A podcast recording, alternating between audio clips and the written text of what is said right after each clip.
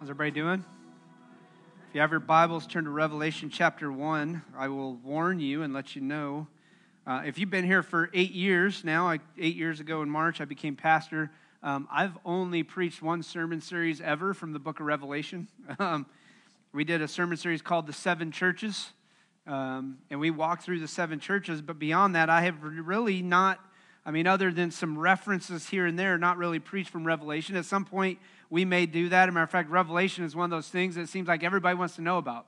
Um, I joke about this, but yet at the same time, it was true. When I was a teenager and I would sit at the back, our youth group would all sit at the back of the church, oftentimes not in good ways because we'd get in trouble. My dad was a deacon, he would sit at the back door uh, of the church, and oftentimes I'd get thumped.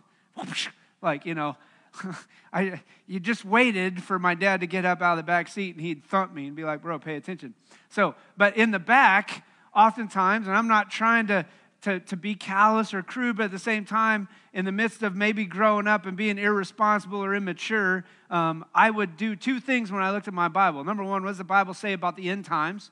So I read Revelation a lot in the back of the church, not listening to the sermon, and that's my own problem, my own fault. Maybe it was ADD, I don't know. The other thing I look up was what does the Bible say about sex? And every teenage boy's like, heck yeah. But I want to encourage you with this. As we look at the book of Revelation today, there's a lot we don't know. Matter of fact, if the truth was to be revealed about things in life, I'm sure people would still not believe about everything that's going on. As matter of fact, if you've ever watched the movie The uh, National Treasure, the second one, The Book of Secrets, you know that in this movie with Nicolas Cage, there's a point where he asks the president where the Book of Secrets is kept. And he goes and he goes looking for it, and then he finds all these secrets. He's like, oh, look at the secrets, right? If we knew the true secrets about what was going on, we might not like what we really knew, like what really happened with the assassination of JFK. Or let's be honest, in our current cultural climate and situation, what if we knew the truth about where COVID came from, the reality of how COVID really affects us? If it's real, if it's not. And I'm not trying to throw or cast things out there, but this is what's going on in our society. Or maybe if we just knew some of the secrets that with the military or the CIA and the FBI really were doing. Matter of fact, in the Navy, when I had my secret clearance, we'd say things like this to guys who didn't have any clearance. Well, I could tell you, but then I'd have to kill you. right? You know, I remember walking into Intel. I was our intelligence petty officer in the Navy, and I would go into intelligence briefings. But there was a point in time in the intelligence briefing, they would say, All of you who have secret clearance and below have to get out of the room because now it's just for you guys who have top secret.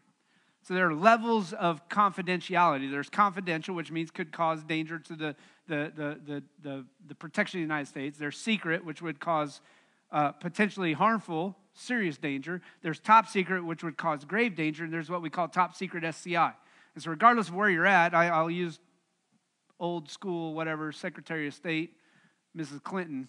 If that happened to a dude in the military that, that, that we revealed SCI clearance information, it was called treason, and you would have been in Leavenworth right? Well, I'm not, I'm not but, but I want you to understand what goes on. But there was a point in time when I would be in my intelligence briefings and they would say, everybody secret and blow, you got to get out of the room.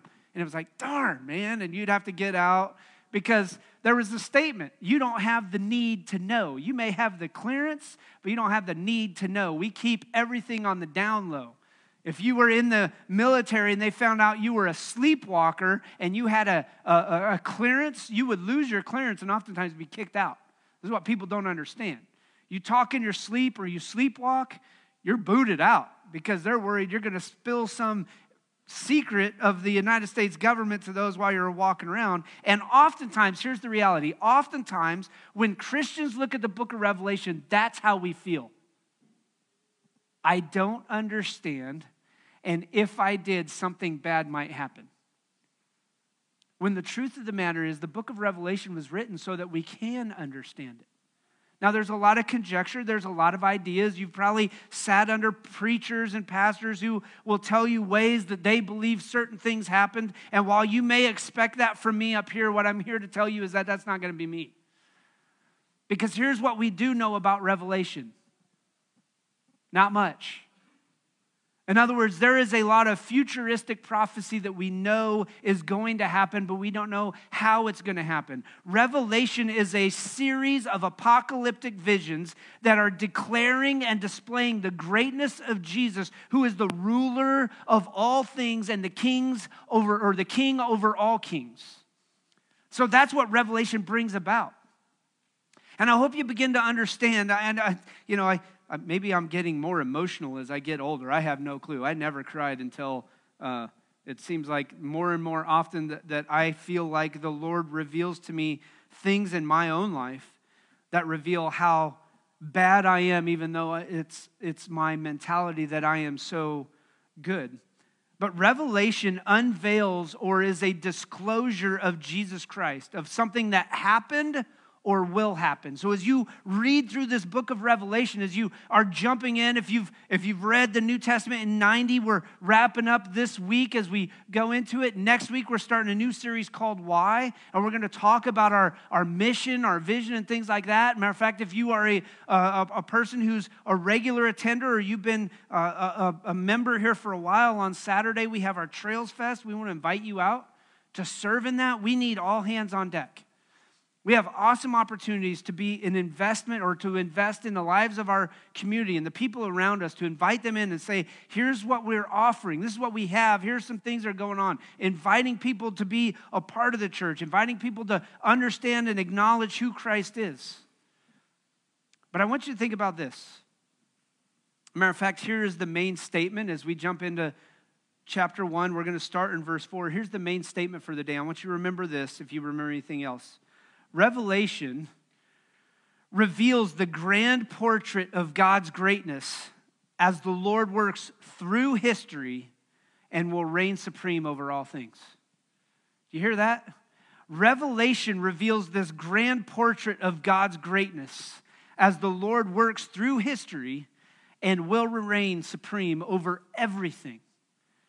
See, I believe wholeheartedly that right now, in our current cultural climate across the world, not just here in the United States, that we are, have to begin to understand that many are going to walk through life in fear in worry, in struggle over everything that goes on. And here's the truth about the book of Revelation. While there is a lot that we can make conjecture on and ideas and thoughts on, that Revelation is in reality to be a comfort for those of us who are going to face persecution and struggle and trials as the days get worse and worse. And let's be honest, let's be a little bit more realistic with what's going on. The last I checked, it continues to get worse and worse.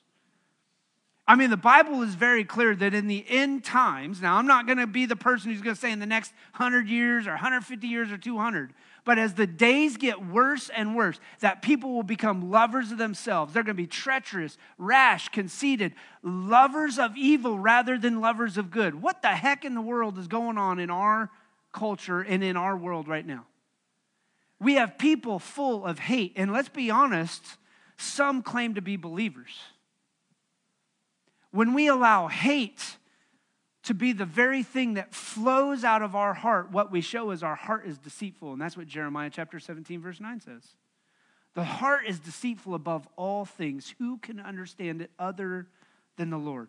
So, Revelation chapter 1, starting in verse 4, it's a book written by John. John was on the island of Patmos. He had been put there, and it says this To the seven churches in the province of Asia, Grace and peace to you from him who is, and who was, and who is to come, and from the seven spirits before his throne, and from Jesus Christ, who is the faithful witness, the firstborn from the dead, and the ruler of the kings of the earth. You hear how John is starting this book off? John isn't starting this book off on this idea of all the problems and all the struggles and all the difficulties that the early church was facing. John is focusing this book on who? Jesus. Every church ought to be focused on Jesus. Every church should not be focused on political bent. Every church should not be focused on what is wrong with our culture and society. Every church should not be focused on and preaching about all of those types of things, but rather every church should be focused on and preaching the good news of Jesus Christ because Jesus is the essence of everything that goes on. Everything that we do. When I hear of internal conflict within the church, you don't want to know what bothers me about the internal conflict within the church? is because then it's not God honoring. It's not about Jesus. When internal conflict begins to arise, when I begin to have problems with somebody else, usually, and here's, here's I'm gonna, I'm gonna pull the pastor card out. When I have had to deal with counseling situations in times in the past, especially in marriage, it's always he did this, she did that. Who's wrong? Yeah, both, right? And likewise, when I am in an internal conflict with another believer or something like that, who's wrong? Yeah, both, right? Like, I, I don't remember, I, I wish I would have had the quote. Sarah sent it to me today. She says that for every person who acknowledges basically a person who's toxic, you have to begin to look and go, what part of you is toxic? Right? In, in what part of my relationship am I toxic to other people. So, Re- Revelation reveals the grand portrait of God's greatness as the Lord works through history and will reign supreme over all things. So, here's the big idea. When we begin to think about Revelation, we have to ask this question when will these prophecies be fulfilled? And in order to understand that, I'm going to bore you with some deep things. And I hope it's not boring. I hope it's rather interesting. But to reveal or understand, to begin to understand a little bit about Revelation, I have to begin to understand or ask this question. Matter of fact, anytime I read God's word, I must consider how these words were read and applied by the early believers. Keep in mind that when the Bible was written, when the letters by Paul, as well as the Gospels, as well as Revelation, as well as the pastoral letters, as well as even the Old Testament, my first goal as a person who reads the Bible is to ask this question What was meant, or what did the original hearers understand this as? Because it was written in a context. And we have to understand that truth without a context is a problem. Because people go, Well, I don't understand it because I don't understand the context. Context is huge.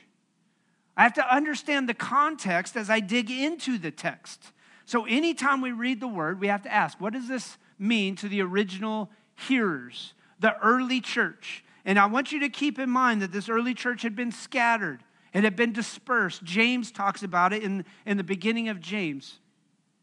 And so, I want to give you four interpretations of the book of Revelation real quick as we jump into this because we have to begin to understand. You're going to, you're going to hear some words, you're going to be like, oh my gosh, what is he talking about? The first view or the first interpretation of the book of Revelation is what we call the preterist view. The preterist view is this that the prophecies were fulfilled in the first few early centuries of Christianity. In other words, the book of Revelation has been fulfilled in the first centuries of Christianity. But here is the problem with this preterist view it clearly ignores the allusions to the final judgment that we read in, in Revelation chapter 20 and 21 and 22. And so there is some truth to this that these prophecies were possibly fulfilled, or some of them were fulfilled in the first few early centuries. And that would be, listen, that would be comfort for the early believers, would it not? Because the early believers were under persecution. Matter of fact, I don't know if you realize with everything that's gone on in Afghanistan, but I just saw an update this morning from Christianity Today that supposedly, I, I haven't been able to 100% verify this, but the underground church that was in Kabul, Afghanistan was all killed last night. Supposedly, they were on the phone with somebody, they were praying with this person. In the background, there were gunshots, there were screams, and then the phone went dead. And this was the underground church, or a part of the underground church in Kabul. And here's what's crazy about it is we can be so disconnected from that and not understand everything that goes on. But what I want to I want to encourage you with is this that American Christianity, while there are lots of great things about it, American Christianity shown its true colors over the last year and a half. Because people ran for the hills instead of stepping up and saying, I trust and I follow and I believe and I'm going to have the faith and I'm going to walk behind and I'm going to obey what Jesus called me to do, the, the American church ran. The American church vanished.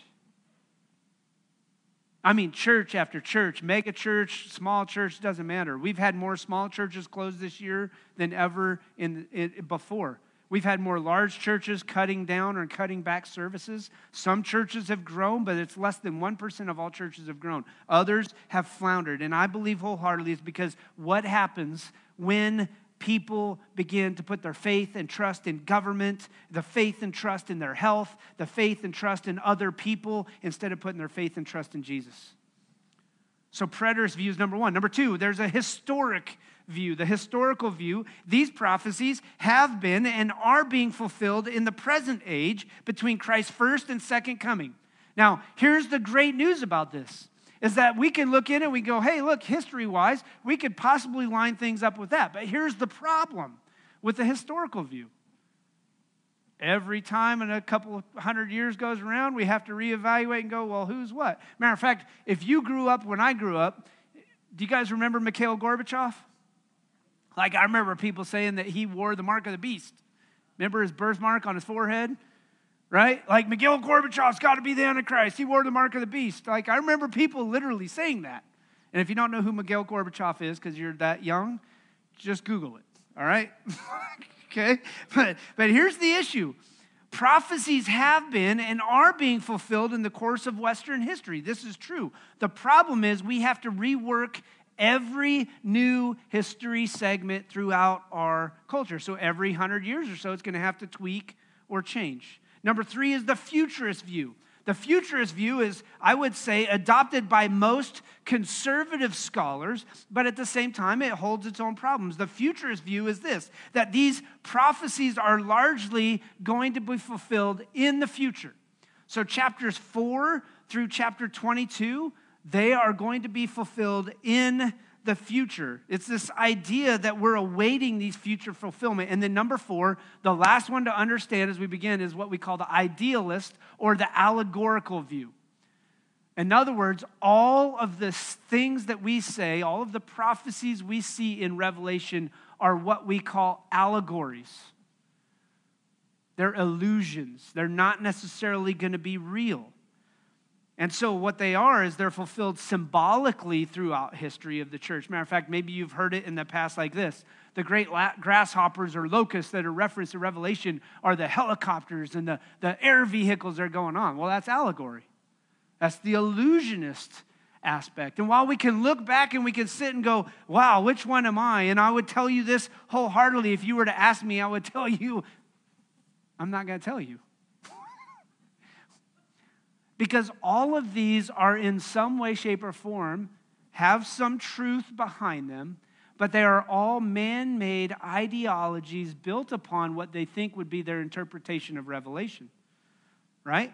So the preterist view, again, we can go back. We would obviously say that there is some truth that some of these were most likely possibly fulfilled in the early first century. The historical thing, we can easily hold to that and we can say, hey, listen, we can understand or see that all throughout history, God is going to work and unveil the truth of these prophecies. The futurist, we can see the futurist could be true because we know that there are going to be some, particularly if you read Revelation chapter 19, 20, 21, and 22, that is going to take place in the future when God brings upon judgment and he judges those who are right and and judges those who aren't right based upon the blood of Christ. So the futurist plays out. We could see the allegorical or the, the, the idealist place playing out because some are going to be symbolic. So do you see how all four of them unite and kind of bring things together? And we can say, hey, look, I don't have to piggyback or put myself into one place or one situation. But let's, let's keep in mind also that in the midst of the four interpretations of Revelation, we have three different views on the millennium. If you read Revelation chapter 20, it talks about the thousand year reign of Christ. So you have people who are premillennialists. Premillennialist means that Jesus will return before the millennium. The postmillennialists believe that Jesus will return after the thousand year reign. And the amillennialists, let's keep this in mind, that means that the present age that we are in is the millennium. In other words, there's not going to be a future millennium to come. And then, in the words of my dad, my dad would say this oh, I'm a pan millennialist because it'll all pan out in the end. I remember when I was in when I was in college and I would say, Dad, which one are you? He'd be like, I'm a pan. And I'm like, pan, that's not even an option. And he told me that the first time. I'm like, oh my gosh, what the that's a dad joke. And but listen, here's here's the truth about this. All of these different views are held by sincere followers of Jesus that should not divide us. Please hear me out when I say this. When we talk about the book of Revelation, these are views that should not divide us. This is a secondary or even a tertiary thing. We have primary doctrines that should divide us. Doctrines like this the humanity and deity of Jesus Christ, the substitutionary death of Jesus on the cross, his resurrection from the grave. Those are primary doctrines that will divide. They will always divide. We hold to believe that Jesus is the only God, the true God, the way, the truth, and life, that He died on the cross for all the sins of all mankind. That if I put my faith and trust, I acknowledge that Jesus died on the cross, I have put my faith and trust in Him, that I will be saved. Those are things that definitely, we believe that Jesus was born of a virgin. Key doctrine for us to understand that he was 100% God, 100% man, that he died on the cross, that he rose again victorious, to reign over sin and death. Those are doctrines that divide. But let's talk about baptism. While I hold what I would classify as a biblical belief of what baptism is baptism by immersion following salvation. There are other places or other believers who don't hold particularly to that. Let's talk about like Episcopal or Presbyterian, right? If they acknowledge that Jesus is the only way, they acknowledge Jesus' death, burial, and resurrection, but we disagree on baptism, we're okay. Remember, baptism is not what saves you. What saves you? The blood of Jesus Christ. Baptism is just a symbol of what is taking place in your life. So baptism becomes secondary, and then there are third level things like this book of Revelation and stuff that should not divide us. Baptism shouldn't even divide us. We should be able to work with other brothers and sisters who look at baptism differently than us and say, hey, we're all working together for the gospel of Jesus Christ. But listen, we cannot allow things like revelation or Calvinism and things like that to divide and separate and segregate. Should never happen. And so when we talk about this idea of premillennial, postmillennial, preterist, historic, futurist, whatever it is, it doesn't matter because remember, I want to remind you of this that Revelation reveals the grand portrait of God's greatness as the Lord works through history and will reign supreme over all things. Revelation reveals the grand portrait of God's greatness. So, if you have your Bibles, follow along with me as we jump in. We talked about verse 4. Now we're going to jump into verse, kind of the beginning of, or end of verse 5, beginning of verse 6. Listen to what he says. To him who loves us and has freed us from our sins by his blood and has made us to be a kingdom and priests to serve his God and Father, to him be glory and power forever and ever. Now listen to what he says. Look, he is coming with the clouds, and every eye will see him, even those who pierced him, and all the peoples of the earth will mourn because of him. So shall it be Amen. I am the Alpha and the Omega, says the Lord, who is, who was, and who is to come, the Almighty. Keep that in mind because that's the second time he said that. Who is, who was, and who is to come. I want you to think about this when he says this. Notice what he says first. He doesn't say who was and then who is and who is to come. What does he say first? Who is. Do you realize that in the midst of everything that's going on right now that Jesus Christ sits supreme on the throne, in control, dominating and dictating everything. a matter of fact, what he's allowed is he's given Satan a time to sift this world, is what the scripture says. And as Satan sifts this world, he works through the lives of people in the evil ways to try and mislead and abuse, and according to scripture, to steal, kill, and destroy. And so, what I have to begin to understand is this when Revelation reveals the grand portrait of God's greatness, that I understand that Revelation reveals God's grace and God's peace. Because what we see in the book of Revelation is this one of the most dominating victories in the history of all mankind. Let's talk about domination. When we think about a dominating victory, what would we look at and what would we identify? And we can think of all kinds of things. Maybe it's sports, maybe it's military victories, maybe it's things like this, maybe it's just things we look at and we go, oh my gosh. I think of like UCLA back in the day with seven national championships in basketball. Or let's be honest, as much as I can't stand the New England Patriots, and now the fact, honestly, let's just be realistic, maybe it was just Tom Brady, period. He's done more in his lifetime for football than anybody. That's domination. But let's be truthful. when he says who is, we have to begin to understand that Jesus sits on the throne and he is. He is the Alpha and the Omega. He is the beginning and the end. He is the one who holds all things in the future. He is the one who will declare victory over sin and death. And the last I checked, every one of us is going to die. I'd rather die doing what God called me to do than die running and cowering at the whims of government or the pressure of somebody else putting pressure on me saying to, to recant or deny Jesus. And listen to me, that's what it's going to take for the American church to finally be emboldened and say, no matter the cost, I'll go anywhere, I'll do anything. God has put you where He wants you. You are where you're supposed to be. The question becomes are you doing what you're supposed to do? Revelation reveals God's grace and peace. Listen what he says again grace and peace to you from him who is, who was, and who is to come. And listen what it says and from Jesus Christ, who is the faithful witness, the firstborn from the dead, and the ruler of the kings of the earth. Listen to me, the Taliban may think they're in control right now, but I got news for them. They ain't got squat on Jesus. The American government and the American military may think you're in control, but guess what? I got news for you. You ain't squat compared to Jesus.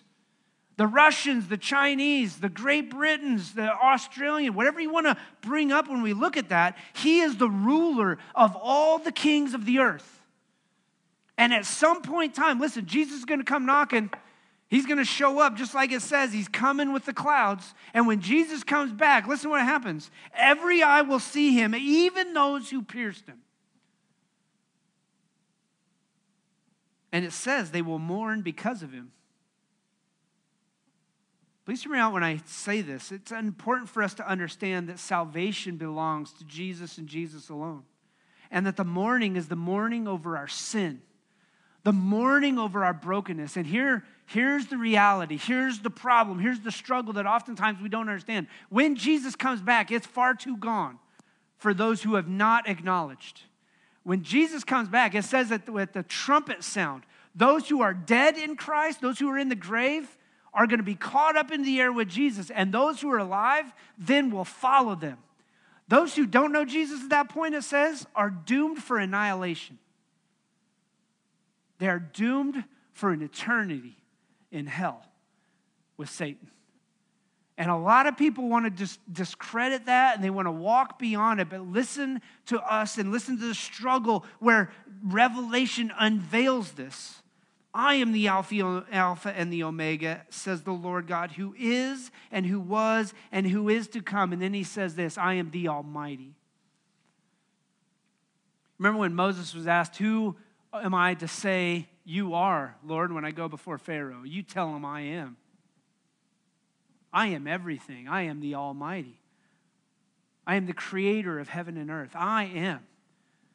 And he lays this out. Now, listen, we have to begin to understand. Listen what he says. Jesus is the faithful witness of God's goodness and his grace and his peace, and he's also the firstborn from among the dead.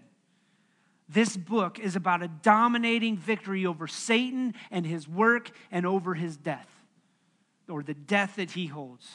Matter of fact, that's why we can say, and we say it oftentimes at a funeral and things like this Death, where is your sting? Oh, death, where is your victory?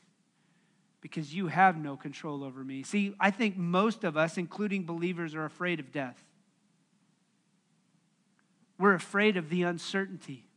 We don't know what it looks like. We worry, we struggle, we fret.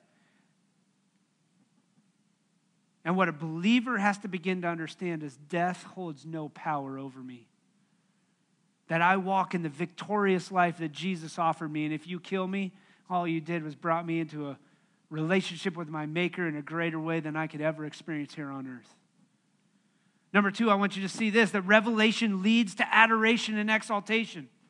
Here's the great thing about this. If you follow along in verse 9, I'm going to read verse 9 down a little ways. I, John, your brother and companion in the suffering and kingdom and patient endurance that are ours in Jesus, was on the island of Patmos because of the word of God and testimony of Jesus. On the Lord's day, I was in the Spirit, and I heard behind me a loud voice like a trumpet, trumpet which said, Write on a scroll what you see and send it to the seven churches to Ephesus, Smyrna, Pergamum, Thyatira, Sardis, Philadelphia, and Laodicea. Verse 12, and I turned around to see the voice that was speaking to me. And when I turned, I saw seven golden lampstands. And among the lampstands was someone like the Son of Man. A matter of fact, if you were to look up that, you're going to be referenced back to Daniel and Daniel with the visions that Nebuchadnezzar was having and stuff like that. But it was someone like the Son of Man, dressed in a robe reaching down to his feet with a golden sash around his chest. His head and his hair were like white wool, as white as snow, and his eyes were like blazing fire. His feet were like bronze glowing in a furnace, and his voice was like the sound of rushing waters.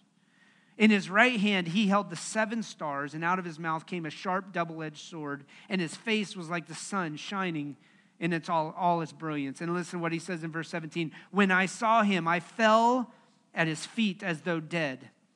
And then he placed his right hand on me and said, Do not be afraid.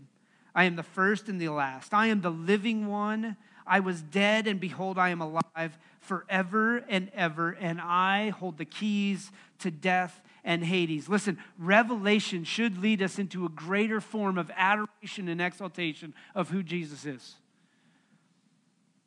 Let's be realistic. If, if this was the end times and Jesus was coming back, how many of us would sit in a pew with no hands raised, with scowls or crossed arms, not singing, not rejoicing, not adoring who Jesus is? But yet, oftentimes, we're able to come in because of everything else that we give influence in our lives. We're able to walk in the doors, we're able to sit in a pew, and we're able to just go. Do you hear what Revelation should do? It should lead us to a greater adoration and exaltation of who Jesus is. That he would be lifted high in my life. That he would be declared almighty in everything that I do. That whatever my hands and feet find to do, I would do it all for the glory of Jesus Christ. That I wouldn't sit back, I wouldn't frump, I wouldn't worry, but it would result in exaltation. And listen, he freed us from our sins by his blood. We are not just people under his rule, we are participating in his reign. Do you hear that? It's not just a dominating dictatorship where he's like holding his thumb over us and he's like, You're going to do this. It's the fact that we get to participate in the reign forever and ever with him. We're not going to be kings, we're not going to be princes, but we're going to be people in his kingdom to celebrate who Jesus is and what Jesus did and the offering that he offers us in life and life more abundantly. And so it leads us to a greater adoration and exaltation. Worship isn't about my comfort zone. It's not about the music I like, nor what I bring. Worship is adoring the one who paid it all for me. And it's high time that people in the church begin to say, I don't care what everybody else thinks about me. I'm going to respond how I should respond. Maybe it's falling on my knees, acknowledging my brokenness and my sin Maybe it's standing with my hands lifted high when nobody else wants to do it. But listen to me, revelation leads to a greater adoration and exaltation. And listen, that goes beyond just the four walls of a sanctuary, but it means adoring and exalting Him in my life day in and day out. That everything I do, we used to say this to our kids in Texas everything I do is an act of worship. Do you realize that? Everything I do. When I work, I work to the glory of God.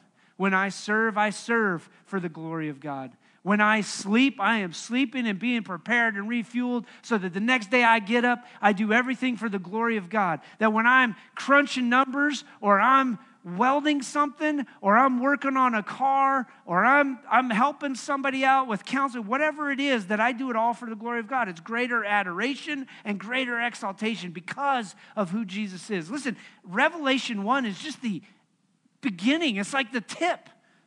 There is so much here in Revelation. Like I said, maybe we'll do a sermon series here in the future, but I want you to understand Revelation begins with the good news of who Jesus is. It leads us to the adoration and exaltation. And number three, Revelation reveals the grand portrait of Christ. See, a picture of Jesus, the high priest, echoes the truth of the teaching of Daniel chapter 7, verses 13 and 14. And here's what's crazy I mean, think about this. John, it says he turns around to hear the voice that is speaking to him. And when I turned, he saw the seven golden lampstands. Now, for us to understand this, what we have to begin to understand is the seven lampstands are the seven churches that are going to be pictured in the book of Revelation, chapters 2 and 3. And there's a point where Jesus says, If you don't do these things, I will remove your lampstand. Why? Because the church, listen to me, the church is the light that is to shine or show off the showbread. Jesus is the bread of life, and the church is the lamp that lights the showbread, that shows people the truth of the gospel of Jesus and what Jesus means and what Jesus offers and what Jesus gives. And when the church doesn't reflect the bread, but the church says, I'm going to stick to my things, Jesus says, I'm going to turn you off. You're not any use to me anymore. Matter of fact, there's a point where he says, I will spit you out of my mouth. So listen, Revelation reveals the grand portrait of Christ. And here's what's crazy it says, Among the lampstands was someone like a son of man. And here's what I envision, or here's what I picture. You think about Daniel in, in the book of Daniel Shadrach, Meshach, and Abednego, right? They're thrown in the fiery furnace, and the king comes out and he's like, What? I see a fourth one in there. And it's like a son of what? Son of man. John is seeing Jesus walking amongst the churches. And the question would be, church, is would if somebody showed up on Sunday morning, would they see Jesus walking amongst us? Or would they see us self centered, struggling, backbiting, worried about other things, fearful over what could be happening in our day? Or do we lift up Jesus? Do we hold Jesus up? And do we say, Look, I am a broken, mess that has been redeemed from my sin because of the bread of life. Revelation reveals the grand portrait of Christ. And here, as we just begin to understand, think about this what he says. It says, a robe reaching down to his feet with a golden sash around his chest. His head and hair were like white wool, white as snow, and his eyes were like blazing fire. Whiteness corresponds to the Ancient of Days, a reference out of Daniel to God the Father. Eyes like fire describe his piercing judgment of sin. And please hear me out when we understand this. Most people go, Man, I don't want the church to know my sin. But listen, I matter of fact, I've had people say this to me before Man, if I go to your church, it's going to burn down. Why? You think God only sees your sin when you're in a building? Like, that's what's funny. Like, we'll walk in on a Sunday morning, even believers, we're like, do, do, do, do, do. I can hide my sin, I'm good to go. Do you really think any of us have any control over your eternity? Last I checked, we didn't. But Jesus sits supreme. Jesus sees all things. Jesus knows all things. Jesus is your creator and your maker, the author and perfecter of your faith. He sees those things. Eyes like fire, describing the piercing judgment of sin. Bronze is the sacrifice of sin and the divine judgment on it. And then listen, face like the sun, Listen to what John chapter 1 or, or 1 John says. God is light. In him there's no darkness. His glory reveals light into the darkest of places. And so when John turns around and sees it, it says his face was so bright it was like the sun. Revelation later says there will be no longer sun or moon or stars or any light. Why? Because God is light and he will give off light to everything that he establishes in the end. This is a supernatural picture of what God offers. And remember, it's the dominating victory of everything, over everything, over all kings and all authorities, all rulers, and all man made religions. And here's the response When I saw him, I fell at his feet as though dead. And here's what's crazy. Then he placed his right hand on me his righteous right hand. Where in Scripture it says he will uphold us with his righteous right hand. Because that is what he uses to take us out of the miry, nasty, filthy mess of the sinful life we have. And he holds us up and he says, I uphold you with my righteous right hand. See the picture of what I'm just talking about? It's the grand portrait of God's greatness, unveiled just in the first chapter of Revelation. And while we don't know what the future look like, looks like, we know who holds the future. And so here's what I want to give you I want to give you five applications, real quick, from the book of Revelation. Five, you can write them down. Application number one Our righteous God will ultimately deal with human sin. Not a matter of if, but when. Our righteous God will ultimately deal with human sin. Number two, he will bring to consummation the salvation of those who trust in Christ. Yes, you're saved here on earth, but listen to me, your ultimate salvation is in the end when you are in heaven with him. When he establishes the new heavens and the new earth, the new Jerusalem, as we see in Revelation chapter 21 and 22. Number three, he gives a warning to those unprepared to face the future. Maybe you're somebody today who would say, I am not prepared to face the future of what could or could not happen. What Revelation is, is a warning to be prepared to face the future. He's offering time. The Bible very, is very clear. He says, The Lord is patient, not wanting any to perish, but for all to believe. The longer the Lord waits to come back, the more patient his grace and peace is seen as.